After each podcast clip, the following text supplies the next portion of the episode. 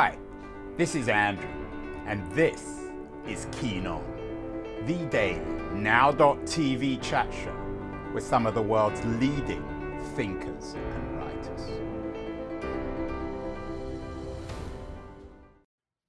Hello, everybody. It is Sunday, August the 21st, 2021. On Sundays, we're supposed to ruminate on the human condition, and that's exactly what we're going to be doing today. We've done a a couple of really interesting shows, I think, recently on what human beings can learn from animals. We did one last week with Justin Gregg uh, on, uh, he has a, a, fascinating new book out called If Nietzsche Were a Narwhal What Animal Intelligence Reveals About Human Stupidity. It's all about what we can learn as humans from animals, about how to be a little more intelligent. We did a similar show a couple of weeks ago with the Atlantic writer Ed Yong on how animals can help humans develop empathy. His best selling new book, An Immense World, reveals that. So many of our writers and books focus on the human condition, what it is, how we can improve it, and also how problematic it is. We're dealing with the problematic side today of the human condition. Um, some of you are familiar with creepy pastas, these internet memes that are horror content posted on the internet. One of them, uh, some of you be familiar with, is something called Slender Man, a fictional supernatural character. Um, some of these uh, imaginary uh, memes on the internet, are, of course, aren't troubling, but Slender Man went from a spooky internet legend to a real life horror story, a truly dreadful story the story of two girls who um, killed another girl, um, two 12 year olds trying to murder a friend. Uh, this has been put in book form by my guest today, Kathleen Hale. Slender Man, online obsession, mental illness, and the violent crime of two Midwestern girls. Uh, Kathleen, who is normally based in Los Angeles, is joining us from a hotel room in Boston today. Kathleen, before we get into the tragic details of Slender Man, are there broad lessons on this Sunday that we can learn about this story, about the human condition? These two supposedly innocent, well, they are innocent in a way, as much as any 12 year old can be innocent or guilty. 12 uh, year olds who murdered one of their friends? Um, yeah, definitely. I mean, some of the important parts of the case that I sort of dive into in my book is um, to dispel a lot of myths surrounding the case. Uh, one is that this was a murder. Um, a lot of people think it was. It was not. The victim miraculously survived.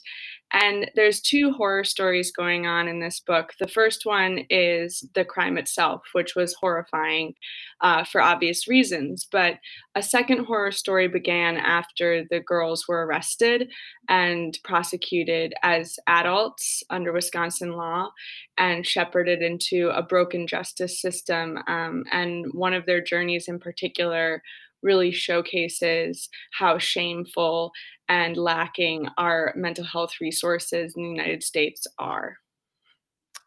Kathleen, is this above all else? And I want to get into some details on this because we've done a number of shows in the past about mental health, particularly the mental health of teenagers. Is this Slenderman story above all else a, a mental health story?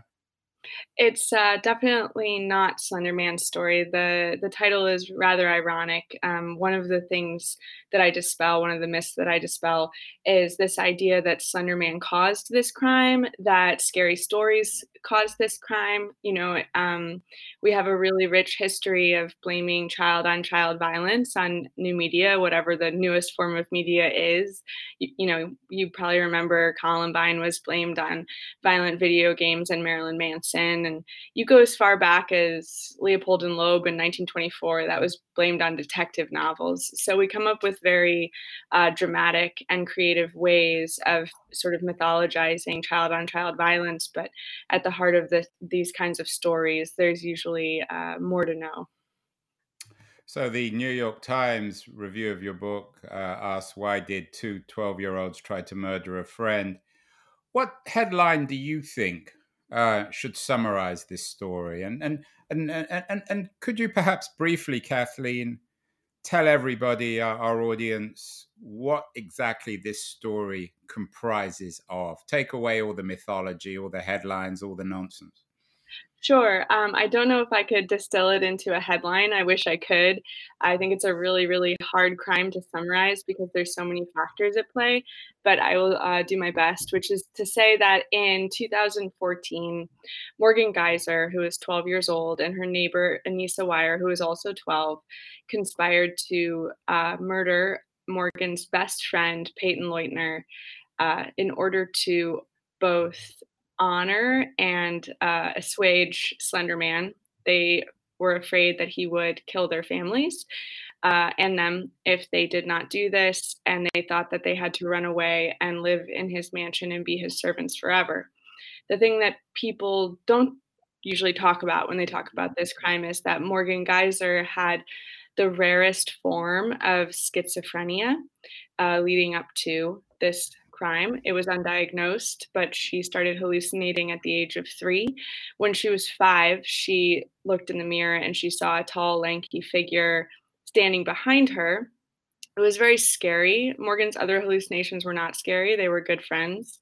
But this one was there for a little while and then it was gone. And so when Anissa, her neighbor, introduced her to Slenderman, Morgan recognized him as this being who had appeared to her in the mirror and without the sort of resources at hand to help her understand what was going on in her mind, she constructed a story around Slenderman and keeping him from returning. And uh, she and Anissa got swept up in this horrible plan that obviously turned out to be very toxic and pointless and sad. You use the term, um, Kathleen, schizophrenia. We did a show last month with Orna Ophir, who teaches at New York University, an expert on schizophrenia. She, in fact, has a new book out, Schizophrenia An Unfinished History. In her presentation, schizophrenia has become a much less fashionable, much less u- used term and condition within the medical health, with the mental health, mental illness community. When you use that term, are you using it scientifically? Is that your interpretation? Is that her interpretation? No it's been diagnosed by uh, you know countless uh, independent doctors at a psychiatric facility a government run psychiatric facility called winnebago mental health institute which is for forensic patients. And it also runs in her family. Her father was diagnosed with schizophrenia as a teenager um, and there's a there's a genetic component to the disease. And so this wasn't something that was self-diagnosed and it's not something that i invented either. Um, it's something that was diagnosed in a hospital setting by psychiatrists. And what should we as non-medical people what should we interpret as this condition meaning that you're liable to I mean, we're all capable, obviously, of fantasizing, of imagining things, but this is a, a medical condition, isn't it?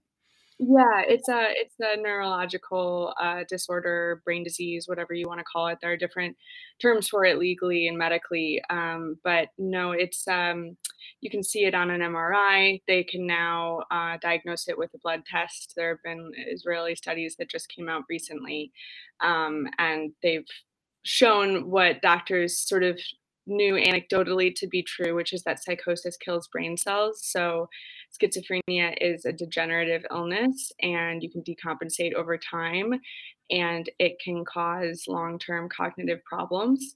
Um, so, it's it's uh, some people have auditory hallucinations, some people have visual hallucinations, some people have command hallucinations, which are the hallucinations that tell them to do things and sort of seek to control their behaviors. Um, Morgan had auditory and has auditory and visual hallucinations that can be controlled with antipsychotics. Um, what I found interesting about Morgan's case and what it taught me about schizophrenia is that you know, often we associate the word schizophrenia with people that we might see in like cities who are talking to themselves and walking around and don't have, you know, resources to help them deal with what's going on and they are confused and having very loud conversations with the sky. But um, you can actually have schizophrenia and function and, and uh, straddle these like sort of multiple realities. And Morgan's father is able to do that without medication because he has relatively mild hallucinations. And Morgan, for a time, was able to do it too. So she was she was succeeding in school, getting good grades. Um, doing her schoolwork and also at the same time having these constant uh, visual and auditory hallucinations. And um, the thing about schizophrenia is like whereas you you and you or I could get kind of maybe like lost in our imaginations. I mean that's what I do for a living. Someone with schizophrenia cannot control their auditory and visual hallucinations. But Morgan was able to at least ask them. They were there with her, but she would ask them to be quiet when she was busy. But as she sank lower and lower into the into the illness, and you know, as various traumas triggered um, increasing psychosis, she lost that ability to straddle those two worlds and she lost reality contact. And um, after her arrest, she d- dissolved into full blown psychosis, and the state of Wisconsin. Uh, the judge on her case made various decisions that ensured that she would not receive medication for 19 months, which is um, very abusive and very dangerous. Um, she was in psychosis that entire time and like i said before it's very very very bad for the brain. Yeah i, I want to get later to the, the the criminal justice angle in, the story but let's talk a little bit more about mental health. And we've done as i said many shows. We did one with lucy Foulkes on the pandemic's impact losing our mind what mental illness really is and what it isn't. Also did a show with the uh, with the memoirist uh, Kyleigh Leddy on mental illness, a pandemic afflicting American young women. She has a new book out, The Perfect Other, about the suicide of her sister, of her teenage sister. Are there lessons we can learn about the mental health?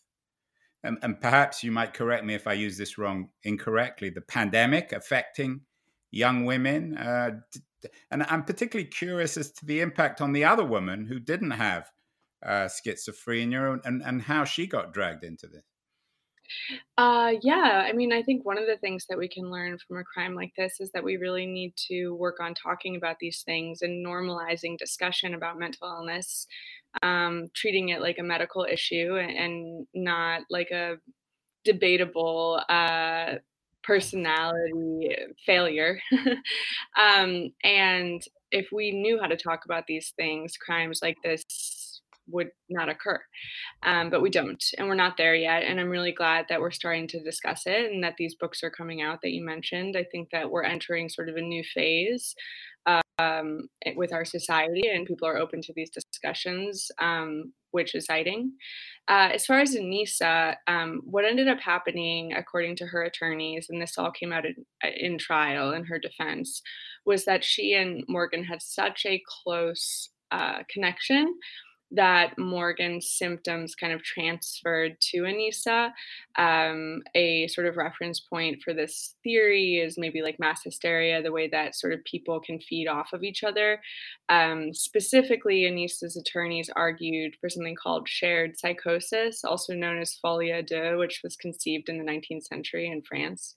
And it basically says that in a close partnership, there, there can be two personalities, dominant personality, and then the recipient. And if the dominant personality has mental health issues, the recipient, the less dominant person in the relationship, can start to exhibit symptoms of those same issues.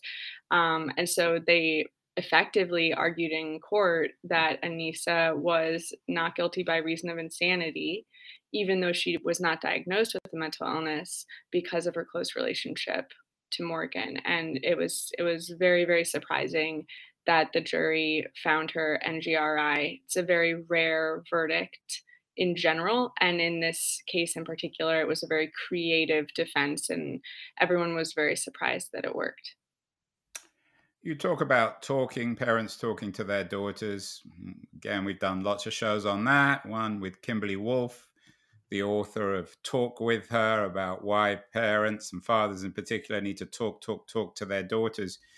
But you're suggesting that one of the fathers of, of one of the girls had the same condition. So the idea that parents can somehow correct their girls when they their daughters in particular when they have some sort of uh, mental illness or mental affliction it's more complicated than that isn't it kathleen i mean yeah of course it's um it's more complicated than just being able to talk about it in families because uh, we also need to be talking about it in terms of lawmaking and government resources. And socially, we need to accept it. Culturally, we need to accept it as a medical problem because it wasn't just the fact that Morgan's parents were not talking to her about the fact that her father has schizophrenia.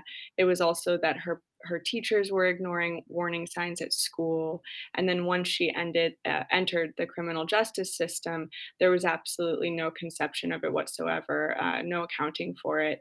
And um, in fact like it came out in court and i was very aware of the fact that in this particular county and in a legal context the reality of mental illness itself is debatable. So people some people just don't believe it's real at all um, and that was shocking um, to witness. We did a show with Kevin Birmingham, the biographer of Dostoevsky, and particularly wrote a book about how Dostoevsky came to write Crime and Punishment, uh, The Sinner and the Saint. Dostoevsky and the gentleman murderer who inspired a masterpiece. Dostoevsky, of course, was very interested in crime and perhaps in the morality or lack of morality in crime. Do you consider this book, um, Kathleen, to be about crime or about something else? Do you think we should even use this word, crime, when describing the Slender Man story? I mean, absolutely. It's definitely a true crime story. It's a the there is a crime at the heart of this book, and there's no debating the fact that a crime occurred. Morgan Geyser stabbed Payton Leutner 19 times. She victimized Payton Leutner. Um, what then happened is that the state of Wisconsin victimized Morgan Geyser. And I think it can be hard, especially in the United States, uh, where our justice system is so revenge oriented, to hold those two ideas at once the idea that somebody can commit a violent act, a criminal act, and then become a victim themselves in the the process of punishment. Uh, you you talked about the criminal justice angle, um, and uh, in the Wikipedia entry, uh, oh, the, the two girls were committed to mental health institutions for sentences of 25 years to 40 years to life, as you suggest, in uh, in Wisconsin, in a rather rural part of Wisconsin. What does this tell us, um, Kathleen, about the vindictive quality of the American justice system. Is this a typical a, a, typical American justice narrative, or is there something unusual about it? It's both. Um, prosecuting children as adults has become so normalized in the United States, people are very desensitized to it. In Wisconsin, when these two 12 year olds were prosecuted, prosecuted as adults and one of them has a severe disability, people actually um, wanted more. They didn't think it was harsh enough. They wanted them to receive the death penalty, which obviously is had has been abolished in in Wisconsin for like hundred years. But that's what they wanted. Um, what makes the case more unique is that the NGRI verdict is an incredibly hard uh, verdict to get, and both the girls got that in this case and so that that was surprising and then the other thing that i think is important to note is that um, they needed to go for an NGRI, not just because the girls had mental health issues, but in order to get them into a humane environment and not send them to a women's prison. Um, the ho- a hospital, a forensic hospital, is not the kind of place where anyone wants to be, for sure. I spent a lot of time there with Morgan, um, but it it was the only humane option for them at that point because there was no chance, no hope, and no option for them to go through the juvenile justice system, which is harsh in its own way. And there's a lot of issues there too. But at least the policies and the, the resources are geared toward children, whereas Morgan and Anissa weren't, weren't receiving any of those resources the mental health resources, the educational resources, all of those things were withheld from them because of their adult status. How much time have you spent with the two girls, Kathleen? I spent about about um, 20 hours, 20 hours in with Morgan, Morgan, and she and I have been on the phone countless times over the past five, years. Um, and I never met Anissa. Um, there were a number of people involved in this case who would not speak to me, it bears noting.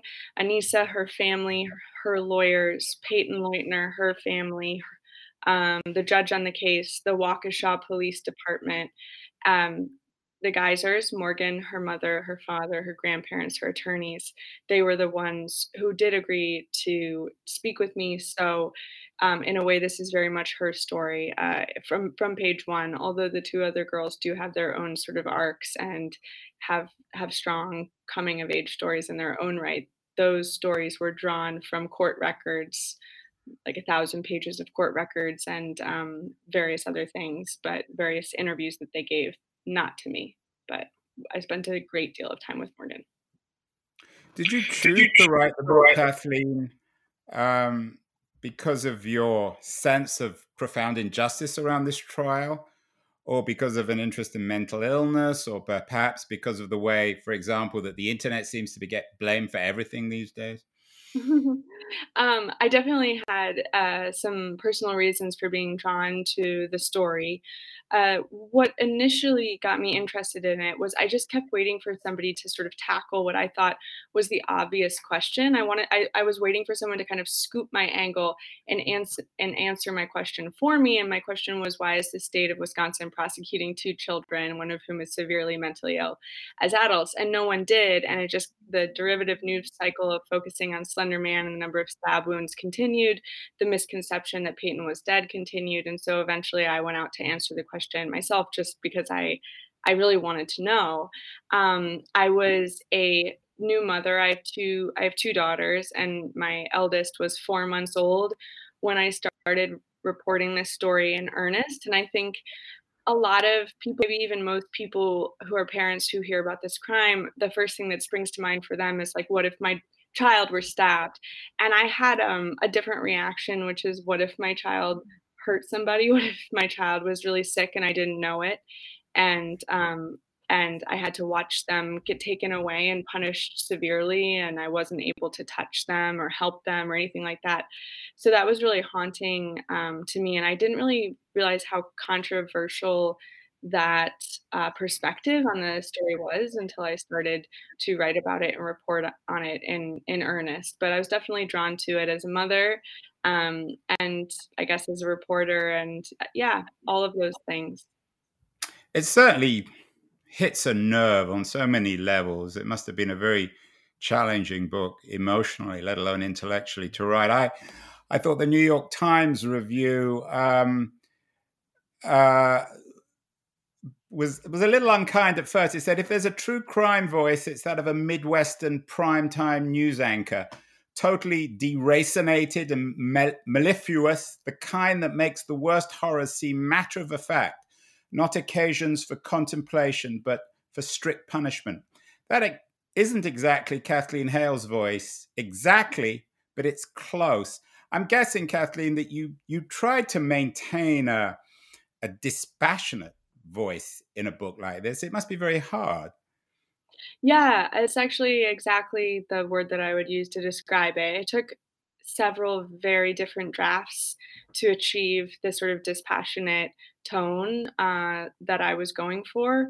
Um, it, it's both dispassionate and compassionate at the same time, but I was dealing with such loaded issues um, that I knew that if I wanted to draw people into the story, from different parts of the country. Like I want people in Wisconsin to be able to read this too, and their politics are obviously quite different. I would need to just present the the facts in order, um, in the way that I thought painted a story, but not not editorialize too much because I wanted people to be able to draw their own conclusions about what was going on. You had two of the top editors in the business, Morgan Entrekin and uh, Peter. What's Peter's last name? Uh, P- Peter Blackstock, yeah, from Grove. I'm guessing that this was the the kind of book that uh, that that needed some degree of editorial guidance. Is that fair, Kathleen? Or maybe I'm exaggerating, especially Morgan tends to be quite opinionated, for better or worse. Um, I was really lucky. I had a lot of freedom with this. They were very, they really just gave me permission to run with it. Uh, they gave me a ton of time to finish it, and they sort of bear they bore they bore with me while I did some pretty extensive overhauls because the first two drafts I just didn't think that they were right. And so I had to write it again from scratch. And they stuck by me the whole way. And I really, really appreciate it. They've been really supportive and allowed me to sort of make this what I wanted it to be. You have your own interesting history, Kathleen, too. Um, you confronted one of your, you, you, you wrote a couple of books for kids, um, and you confronted one of your um, one of your critics, um, and you published a book. Kathleen Hale is a crazy stalker, six essays by yourself, quite a controversial book, and quite a controversial issue of confronting one's online critics. Did that experience help you make sense in any way of the Slender Man story? It definitely um, served as an entry point for my um, I guess you would call it a yeah, a relationship, a reporter subject relationship with Angie. I, I think that the experience of being canceled sort of gave me a different level of compassion for some of the stuff that she was specifically going through online because after this happened the the commentary about her uh, and her husband and parenting and how it was all their fault. It was coming from her, coming at her from all directions, into every inbox on every social media platform. Um, and of course, she she looked at all the comments under these articles, which we all know is not a um, very healthy thing to do, but it's a very human impulse. And so I felt for her on that level. And then I think that um, it also it also allowed Angie a little bit to trust me because she, knew that I had also gone through this cancellation, gone through this sort of public shaming, and that I had a certain degree of empathy for this, not just what she was going through in general, but sort of more specific elements of what it was like to to watch this unfold online as um, as you know a second party person. It's a very troubling. It's it's heartbreaking on so many levels. This story, uh, Kathleen. Some people be watching and think, where are we right now on uh, August 21, uh, 2022? Uh, I found a, a headline about uh, one of the the women uh, drops a release request. Are there still major criminal justice issues to be resolved? And if people care, where should they put their energy in trying to to turn this injustice into a better form of justice? It's a really, really good question. I mean, I can't help but notice that in the sort of sub headline of that article that you just put up, it called Morgan and Anissa women, and it called Payton a sixth grader, and that's something that I find really interesting about. Right, exactly. Yeah, it's hardly. It, uh, it's not very sophisticated, is it? I mean, the two women were 12 years old they were all sixth graders, but the the demarcation of like these people are adults and this person's a child is sort of true throughout the reporting and remains true. Um, um, yes, there are there are issues in the judicial system slash mental uh, health the overlap between those two things that are still going on in Morgan's case. Anissa has been released. Morgan is still in the hospital. And the problem is that people who have been found NGRI they end up serving twice as long, if not more, in hospitals than they would have served in prisons. So it's definitely not the get out of jail free card that people think it is. And the reason that that happens is once the maximum sentence on a person's disposition, uh, which is a hospital equivalent of a sentence, is reached, um, their petition for release crosses the desk of the same judge who oversaw their case to begin with. And in Morgan's case, that is an elected judge in one of the most Republican counties in Wisconsin, um, a county that really believes in adult crime, adult time, and a county that really wanted Morgan to not just go to prison for 65 years, but be killed. Um, and so, if he wishes to, or whatever judge replaces him upon his retirement, if they wish to avoid the controversy of allowing a famous psych patient out of the hospital, they can just ignore her petition and her maximum sentence can roll over indefinitely. So she can, she could you know spend the rest of her life in in there and that's a really big problem in her case specifically because the the whole case is hotly politicized and that's the problem when you have an elected official as a judge. In a broader cultural sense you made the note that of in this headline people watching one of two wisconsin women and of course referring to the girls these were as much girls as the victim.